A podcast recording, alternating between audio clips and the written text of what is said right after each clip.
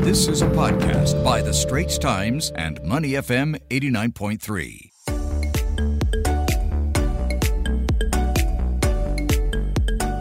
It is time for SG Extra. Social media platforms like Facebook, TikTok, Twitter will soon be legally required to implement community standards and content moderation processes. Yep, and this will, of course, minimize users' risk of exposure to harmful online content under Singapore's new set of internet rules.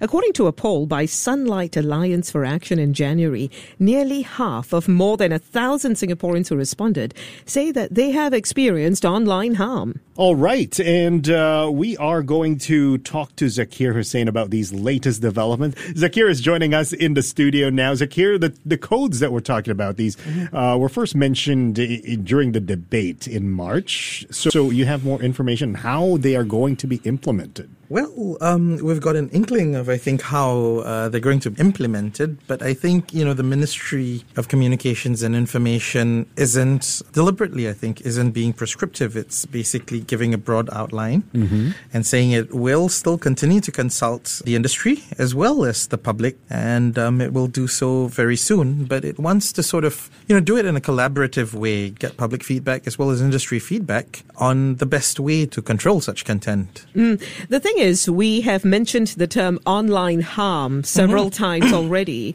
How does one go about defining this? I mean, some might say it's common sense, isn't it? If it makes mm-hmm. you feel bad, it's harm. But if someone just calls me a name or two on some social media platform, is that enough for me to take legal action against them and for something like that to be taken seriously? So I think it's not so much a case of taking legal action, but mm. if there's, for instance, online, a series of online attacks, mm. you know, or an online clip that could affect the mental or physical well-being of a group of young persons, right? Whether it's harassment or bullying, could just be very mean-spirited content. Mm. I think there could be an obligation for people to, for platforms to A, let people report it, and I think B, to um, ensure that if you know there's enough of uh, decision or consensus or some form of threshold there, they would be obligated to take it down. The thing is, we have internet guidelines in place already, don't we, Zakir? So how does do. all of this enhance those guidelines? And of course, we also have laws and guidelines against harassment too. So tell us how this new set of guidelines fits into what's already existing.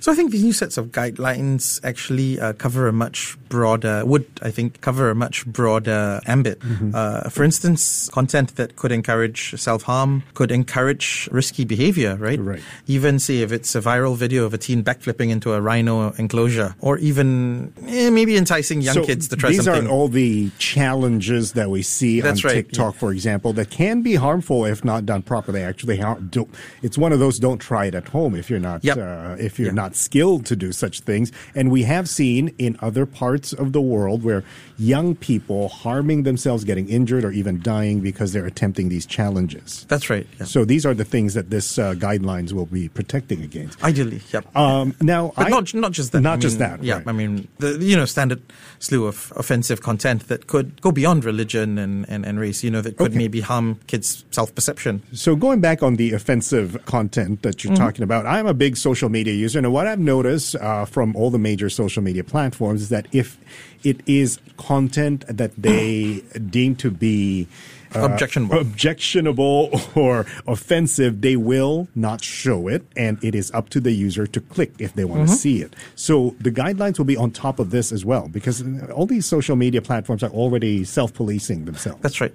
But conceivably, I mean, I think um, they tend to still take a fairly light approach, and I think if, for instance, yes, you can um, still click to see it. You can still click. Yeah, I think what these guidelines want to do is to make sure that all platforms, for instance, make it easy for users who might feel aggrieved mm. or even offended of parents who feel that you know if my kid watches this it could lead to them doing something harmful there should be a quick mm-hmm. mechanism for them to i think click through or to notify the, the platform that this is something serious and perhaps uh, it's something you should watch out for and i think that's sort of one of the broad guidelines that they do want to ensure that platforms mm. whether it's twitter tiktok or something else that could come up down the road mm. allow users to report This podcast is available on our audio app. That's A W E D I O.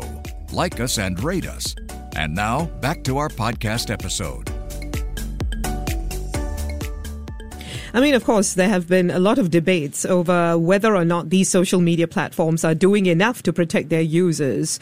I believe Facebook was in the center of this controversy mm-hmm. when it was accused of putting profits over people, over user safety. So it's good that all of this is coming into play. But is there such a thing as over policing, going a little too far? What about just plain old media literacy, mm-hmm. teaching your kids to discern rather than relying on these platforms to police or over police themselves? So I think there's an element of that. And although it wasn't really covered today in, in, in sort of the guidelines, I think that's always been media literacy, right? And mm. encouraging users to be responsible, uh, to not be mean, and so on, has always been a key part of efforts here, I think. And I think those will continue. But I think what the government here has been careful to not want to go overboard in is, is you've already seen um, these laws in place in some other countries, in Germany, in Australia, in the EU. And I think here they sort of want to work with the industry to make sure that look, Facebook, TikTok, YouTube, these are going to be around, right? Mm-hmm. They're going to be there for kids. You can't just take down the whole thing wholesale.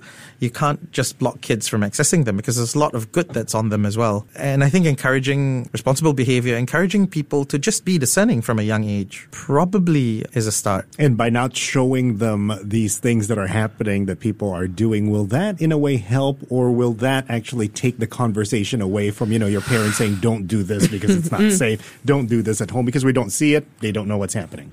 Perhaps, but I think it's going to be a challenge. You know, if if I can't see it at home, you know, my friends might want to then mm. do it. And there are ways if they really want to see it, right? Yeah, yeah.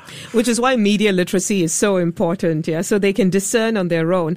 What are some of the challenges or concerns in regard to regulating and moderating online content as we move forward? We're also talking about cross jurisdictional type mm-hmm. of ambits and things like that.